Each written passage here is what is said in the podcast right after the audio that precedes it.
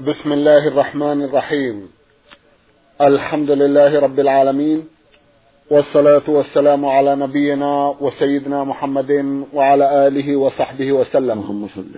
مستمعي الكرام، السلام عليكم ورحمة الله وبركاته، وأسعد الله أوقاتكم بكل خير.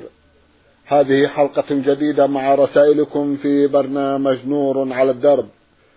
رسائلكم في هذه الحلقة نعرضها على سماحة الشيخ عبد العزيز بن عبد الله بن باز، الرئيس العام لإدارات البحوث العلمية والإفتاء والدعوة والإرشاد.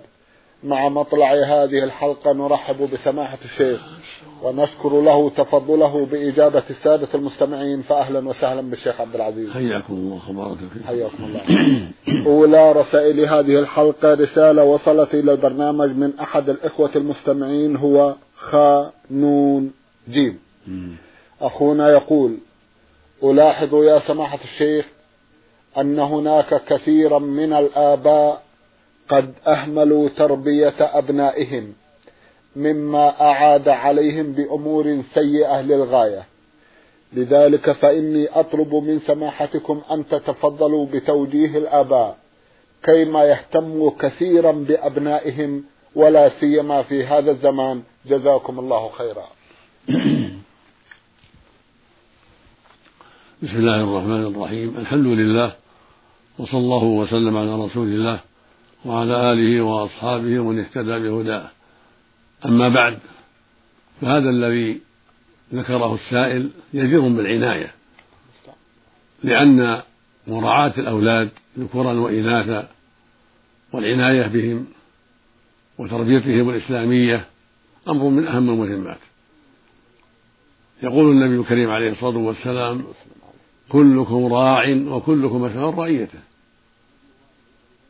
فالرجل راع في أهل بيته ومسؤول رعيته، والأمير الذي على الناس راع ومسؤول رعيته، والمرأة راعية في بيت زوجها ومسؤول رعيتها، والخادم راع في مال سيده ومسؤول رعيته. ثم قال: ألا فكلكم راع وكلكم مسؤول رعيته.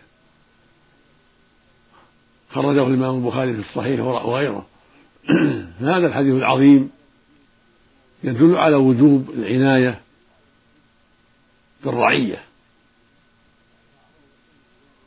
وأعظم مسؤول في ذلك الإمام الذي على الناس، وهو أمير المسلمين وسلطانهم، يجب عليه يرعاهم من كل ما فيه صلاحهم وسلامة دينهم ودنياهم، والعناية بكل ما ينفعهم في الدنيا والآخرة حسب الطاقة والإمكان. وأعظم ذلك العناية بالدين حتى يستقيموا عليه وحتى يلتزموا به، وذلك بأداء الواجبات وترك المحارم، كما يجب على كل واحد على الناس أن يحكم بهم شريعة الله، وأن يلزمهم بشرع الله، وأن لا يحكم فيهم غير شرع الله، وهو مسؤول عن ذلك كما قال جل وعلا: فوربك لنسألنهم أجمعين عما كانوا يعملون. وكما في هذا الحديث الصحيح: كلكم راع وكلكم مسؤول رعيته. فالأمر الذي على الناس راع ومسؤول رعيته. نسأل الله أن يوفق ولاة أمر المسلمين لكل ما فيه صلاحهم وصلاح المسلمين جميعا.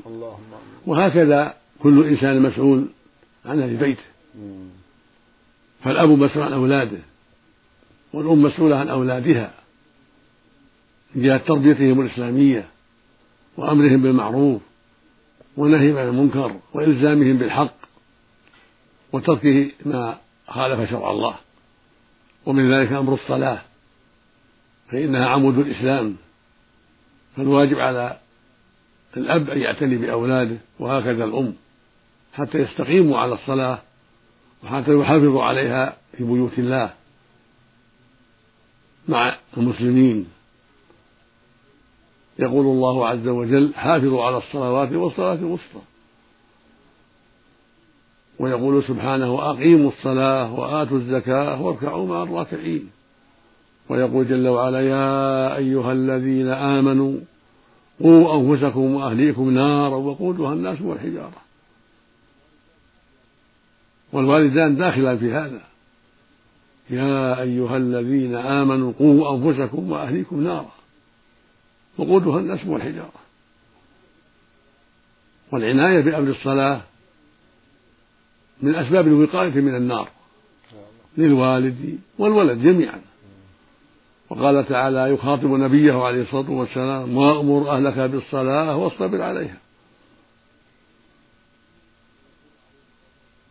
ويقول عليه الصلاة والسلام مروا أبناءكم بالصلاة لسبع واضربوهم عليها لعشر وفرقوا بينهم المضاجع. فالولد ذكرا كان وأنثى يؤمر بالصلاة إذا بلغ سبعا ويضرب عليها إذا بلغ عشرا لأنه بهذا قد ناهز الاحترام وقارب. وإذا بلغ وجبت عليه عينا وفرضا واستحق بذلك إذا تركها أن يستتاب فإن تاب وإلا قتل من جهة ولي الأمر. فالأمر عظيم. فالواجب على الآباء والأمهات وإخوان الأولاد الكبار وأعمامهم التعاون في هذا الأمر وأن يجتهدوا في إصلاح الأولاد وتربيتهم التربية الإسلامية ومن ذلك إلزامهم بالصلاة وأمرهم بها إذا بلغوا سبعا وضربهم عليها إذا بلغوا عشرا وقصروا في ذلك.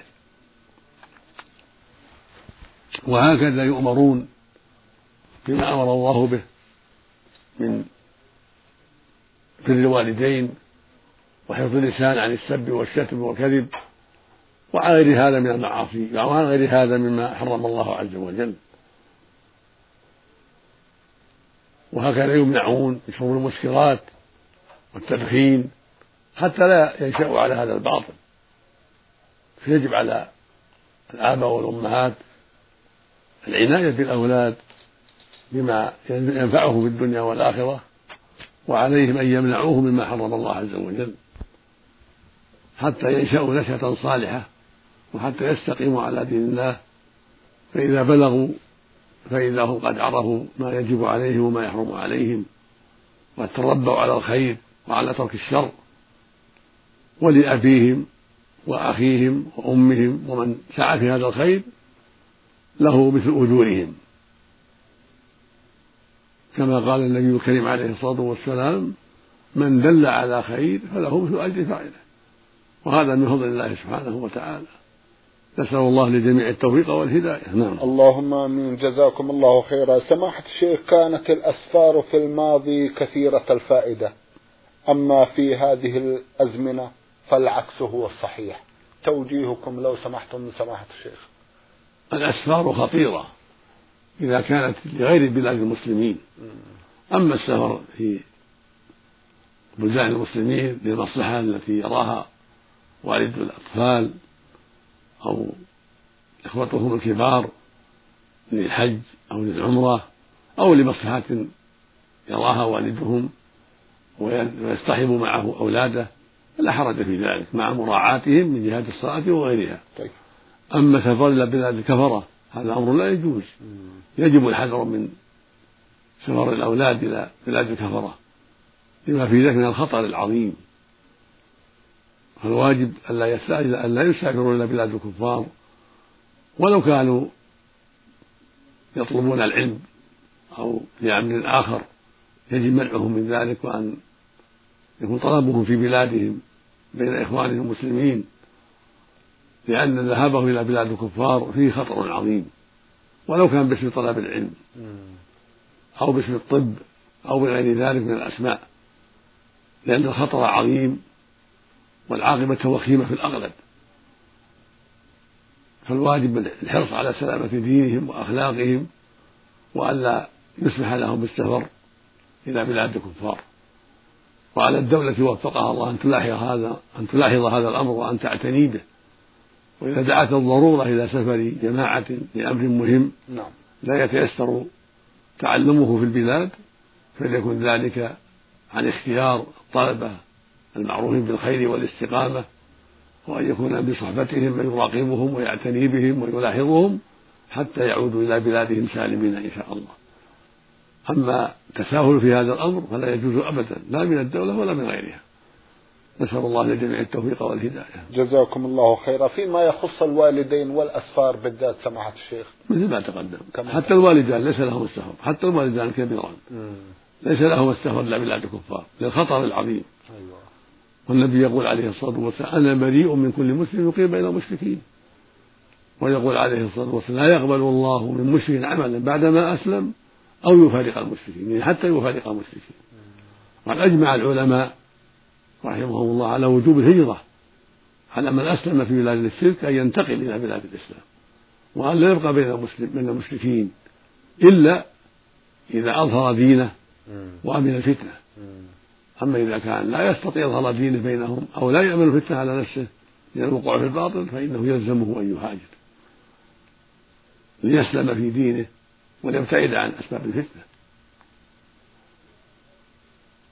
والعامة لا يستطيعون إظهار دينهم ولا يعرفون دينهم بالتفصيل ولا يأمنون الفتنة، فالواجب عليهم ألا يسافروا، وإنما يسافر أهل العلم والبصيرة للدعوة إلى الله وتوجيه الناس إلى الخير وإدخالهم في الإسلام.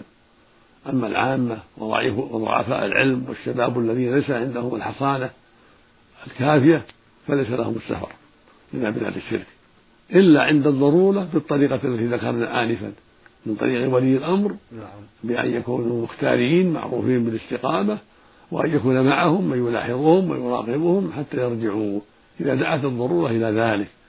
نعم. جزاكم الله خيرا. قد يسأل سائل سماحة الشيخ عن السفر للتجارة، عن السفر للطب، عن السفر للدعوة إلى الله. مثل ما تقدم، لا يجوز السفر للتجارة ولا للطب إلى بلاد الشرك إلا ممن عرف دينه وتبصر في دينه ويقوم بالدعوة إلى الله ويأمن الفتنة. أيوة.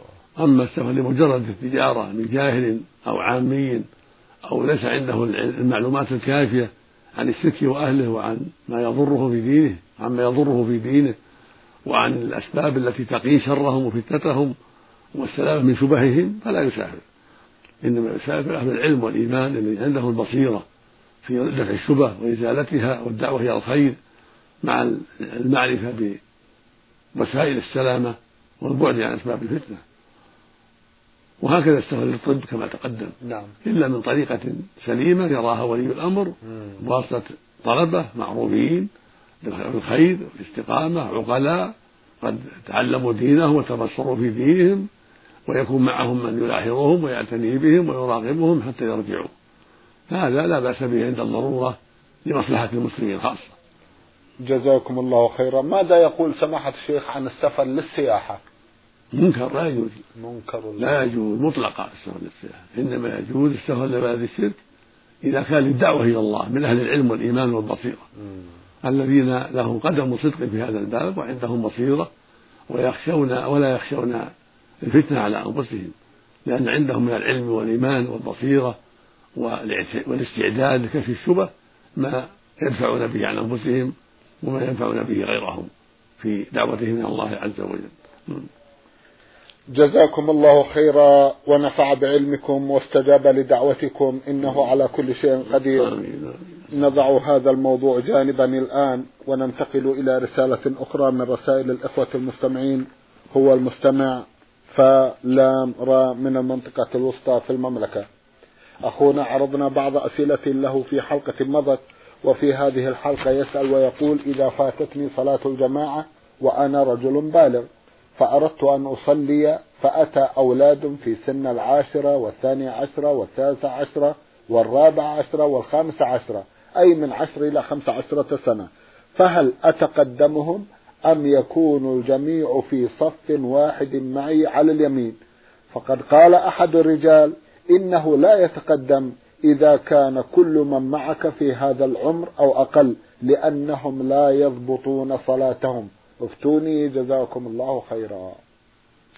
إذا كان الواقع ما ذكره السائل فإنه يتقدم بهم ويصلي بهم ويكونوا خلفه صفا أو أكثر، إذا كانوا أبناء سبع فأكثر، من سبع فأكثر، لقوله صلى الله عليه وسلم: مروا أبناءكم بالصلاة السبع.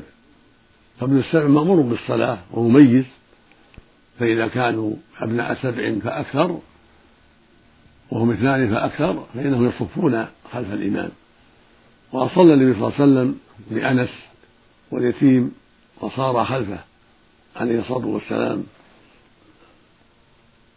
أما إذا كان الصبي واحدا فقط فإنه يصلي عن يمين الإمام كالرجل الكبير يصلي عن يمينه، كما صلى ابن عباس عن يمين الإمام عن يمين النبي صلى الله عليه وسلم في صلاة الليل، وكما صلى أنس عن يمينه في لما زار صلى الله عليه وسلم جدة أنس. فالمقصود أنه إذا كان واحدا ولو كبيرا يكون عن يمين الإمام. أما إذا كان المأمومون اثنين فأكثر ولو لم يبلغوا الحلم فإنهم يصفون خلف الإمام إذا كانوا من أهل الصلاة هم أبناء سبع فأكثر.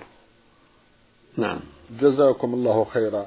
يسأل سؤالا آخر ويقول: عندما دخلت المسجد رأيت رجلا يضرب بيديه على الأرض المفروشة حتى أخرجت الغبار، ثم مسح يديه ووجهه ودخل في الصلاة.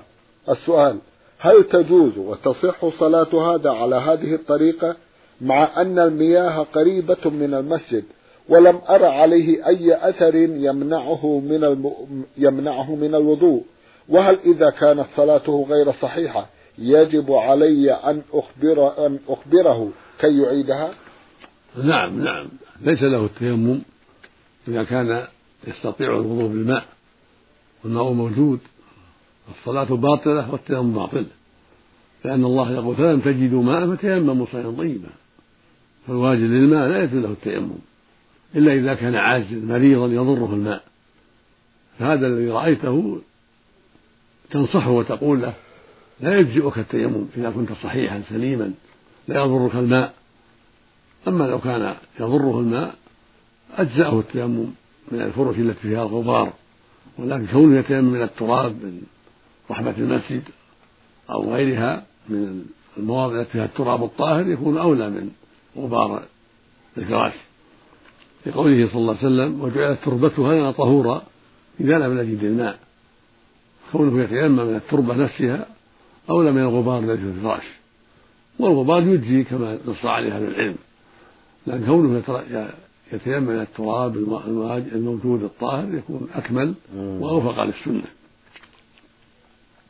أما إذا كان الرجل عنده مانع من الوضوء لأن به مرضا يمنعه من استعمال الماء ويضره استعمال الماء فإن التيمم يجزئه، والحمد لله. الحمد لله، جزاكم الله خيرا.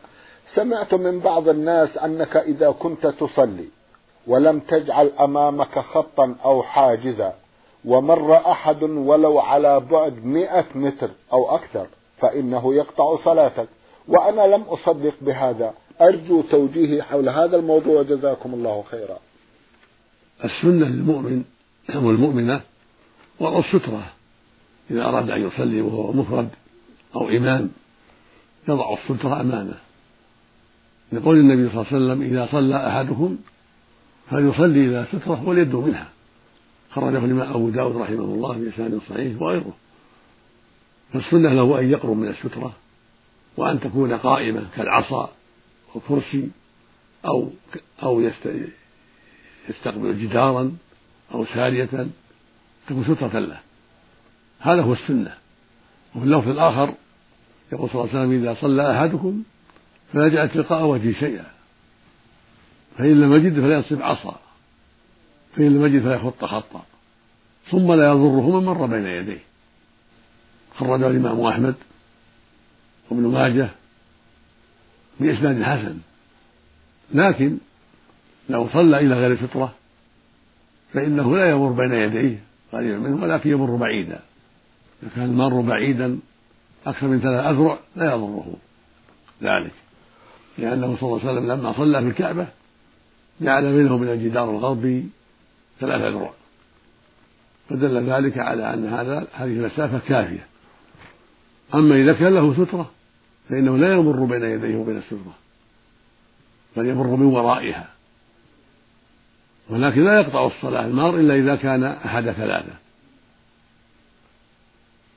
إما امرأة أو حمار أو كلب أسود، هذه هي التي تقطع الصلاة صلاة الرجل والمرأة جميعا، لقوله صلى الله عليه وسلم في الحديث الصحيح: يقطع صلاة المرء المسلم إذا لم يكن بين يديه مثل مرخاة الرحل المرأة والحمار والكلب الأسود.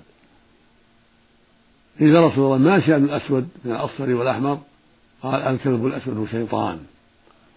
وفي لفظ من حديث ابن عباس المرأة الحائض يعني البالغة، أما الصبية التي لم تبلغ فلا تقطع، إنما يقطع المرأة الكاملة البالغة المكلفة إذا مرت تقطع، وهكذا الحمار وهكذا الكلب الأسود. أما غيرهم فلا ينبغي مروره، يمنع من المرور، لكن لو مر وغلب لا يقطع الصلاة، لأن الرسول صلى الله عليه وسلم خص القطع بهؤلاء الثلاثة، ومع ذلك ممنوع أن يمر بين يدي أخيه ولو كان رجلا، فالمصلي يمنع المار بين يديه سواء رجلا أو دابة أو صبيا أو صبية أو كلبا أو غير ذلك ولو كان غير أسود، لقوله صلى الله عليه وسلم إذا صلى أحدهم إذا تيسر من الناس فلا يدع أحد يمر بين يديه، فإن أبى فليقاتله فإنه شيطان، والأضلاع فأراد أحد يجهز بين يديه فلا يدفعه فإنه فإن أبى فليقاتله فإنه شيطان. فالحاصل أنه يمنع المعار بالتي أحسن، فإذا لم يتيسر بالتي أحسن دفعه بالقوة من غير يتعمد قتلا أو ضربا يضره، ولكن يدفعه بالقوة التي تشعر النار بأن المصلي عازم على رده وواصل دفعه بالصدق والقوة، لقوله صلى الله عليه وسلم يقاتله يعني فليدفعه بالقوة، لكن لا يتعمد ضربه بالسلاح أو شيئا يقتله، ولكن يدفعه بالقوة حتى يمسح ولا يمر بين يديه، لأن الرسول أمر بهذا عليه الصلاة والسلام، والحديث صحيح أخرجه الشيخان البخاري ومسلم الصحيحين. نعم. جزاكم الله خيرا. رسالة وصلت إلى البرنامج من العراق محافظة الأنبار، باعثها مستمع من هناك هو حماد حمد علي. عرضنا بعض أسئلة له في حلقة مضت، وبقي له في هذه الحلقة سؤال واحد يقول فيه أرجو التوضيح مفصلا عن مسألة وجوب ستر الوجه والكفين بالنسبة للمرأة، وهل تصح صلاتها إذا كشفت عن وجهها وكفيها في الصلاة، حيث هذا السؤال قد شغل كثيرا من النساء في بلدنا لأنهن يخرجن إلى المدينة بحجاب مع ظهور الوجه والكفين مستشهدين بأحاديث صحيحة عن الرسول صلى الله عليه وسلم. افتونا جزاكم الله خيرا. أما في الصلاة فإنها تكشف وجهها وكفيها لا حرج إذا لم يكن عندها أجنبي، فإن تصلي مكشوفة الوجه، هذا هو السنة، وتستر بقية بدنها كرأسها وصدرها وجميع بدنها، ومن ذلك قدماها عليها ستر الجميع. أما الكفان فإن سترتهما فهو أفضل كما قاله جمع من أهل العلم، وإن أبدتهما فلا حرج في ذلك على الصحيح. وأما الوجه فإنه يكشف في الصلاة، وتصلي مكشوفة الوجه إلا إذا كان عندها أجنبي كأخي زوجها أو زوج أختها أو غيرهما، فإنها تستر وجهها وكفيها وقت الصلاة من أجلهم من أجل غير المحرم. وهكذا إذا خرجت الأسواق تستر بدنها كله، لأنها عورة وفتنة، والله يقول جل وعلا وإذا سألتموهن متاعا فاسألوهن من وراء الحجاب ذلكم أطهر لقلوبكم وقلوبهن. وقال جل وعلا ولا يبدين زينتهن إلا لبعولتهن أو آبائهن أو, أو آباء بعولتهن أو أبنائهن أو أبناء بعولتهن الآية. والزينة يظهر بها الوجه والشعر وسائر بدنها كلها زينة، والوجه أعظم الزينة وهو مجمع محاسن الخلقة. أما الأحاديث التي أشار لها السائل في كشف الوجه فكان هذا في أول الأمر، في أول الإسلام كانت المرأة تكشف وتجلس مع الرجال مكشوفة الوجه، ثم أمر الله جل وعلا بالحجاب ونزلت آية الحجاب التي سبق ذكرها، ويقوله سبحانه وإذا سألتموهن متاعا فاسألون من وراء حجاب الآية. ومن ذلك الآية آية النور ولا يبدين زينتهن إلا لبعولتهن الآية. ومن ذلك قوله جل وعلا أيضا في سورة الأحزاب يا أيها النبي قل لأزواجك وبناتك ونساء المؤمنين يدين علينا من جلابيبهن ذلك أدنى أن يعرفن فلا يؤذين. ومن ذلك في قوله في سورة النور يقول سبحانه والقواعد من النساء اللاتي لا يرجون نكاحا فليس عليهن جناح أن يضعن ثيابهن غير متبرجات بزينة وأن يستعففن خير لهن. فإذا كان القواعد هن العجائز اللاتي لا يرجون نكاحا استعفافهن أفضل وهو تحجبهن ويجوز لهن عدم التحجب لكونهن عجائز لا يطمع فيهن، فالشابات من باب أولى أن يستعففن وأن يلزمن الحجاب لأنهن فتنة. وذكر القواعد يدل على أن غير القواعد يلزمهن الحجاب والاستعفاف. فالمقصود أن الأحاديث التي فيها كشف الحجاب هذه كانت في أول الإسلام وفي أول مجيء المسلمين إلى المدينة، ثم بعد ذلك أنزل الله آيات الحجاب ومنع النساء من إظهار زينتهن. ومن ذلك ما ثبت في الصحيحين عن عائشة رضي الله عنها في قصة الإفك لما مر عليها صفوان المعطل وقد تخلفت عن الغزو وقد ذهبت تقضي حاجة لها فحملوا هودجها يظن يظنونها فيه لخفتها، فلما رآها استرجع، فلما سمعت صوته خبرت وجهها قالت وكان قد رآني قبل الحجاب. فدل ذلك على أنهن قبل الحجاب كنا يكشفن الوجوه وبعد الحجاب ومنا بستر الوجوه. وأما حديث عائشة رضي الله عنها في قصة أسماء بنت أبي بكر أنها دخلت على النبي صلى الله عليه وسلم وعليها ثياب الرقاق فأعرض عنها النبي عليه الصلاة والسلام وقال يا أسماء إن المرأة إذا بلغت المحيض لم يصلح أن يرى منها إلا هذا وهذا، وأشار إلى وجهه وكفيه خرجه أبو داود فهو حديث ضعيف عند أهل العلم لعلل ثلاث. إحداها أنه من رواية خالد بن دريك عن عائشة ولم يسمع منها منقطع. العلة الثانية أن في إسناده سعيد بن بشير وهو ضعيف الرواية. والعلة الثالثة أنه من رواية قتادة عن خالد بالعنعنة وهو مدلس، والمدلس لا تقبل روايته إذا عنعن حتى يصرح بالسماع إلا ما كان في الصحيحين من رواية المدلسين فإنه محمول على السماع. وهناك وجه الرابع وهو أنه لو صح لكان محمولا على ما كان قبل الحجاب، فكان هذا مع أسماء قبل الحجاب، أما بعد الحجاب فإنه فإن المرأة مأمورة بالستر لوجهها وجميع بدنها لما تقدم في الآيات السابقات. والله ولي التوفيق. جزاكم الله خيرا ونفع بعلمكم.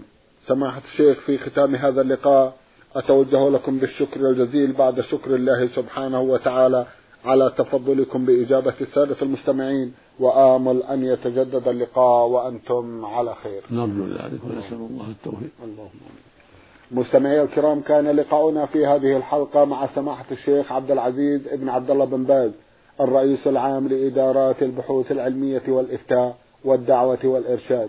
شكرا لمتابعتكم وإلى الملتقى، وسلام الله عليكم ورحمته وبركاته.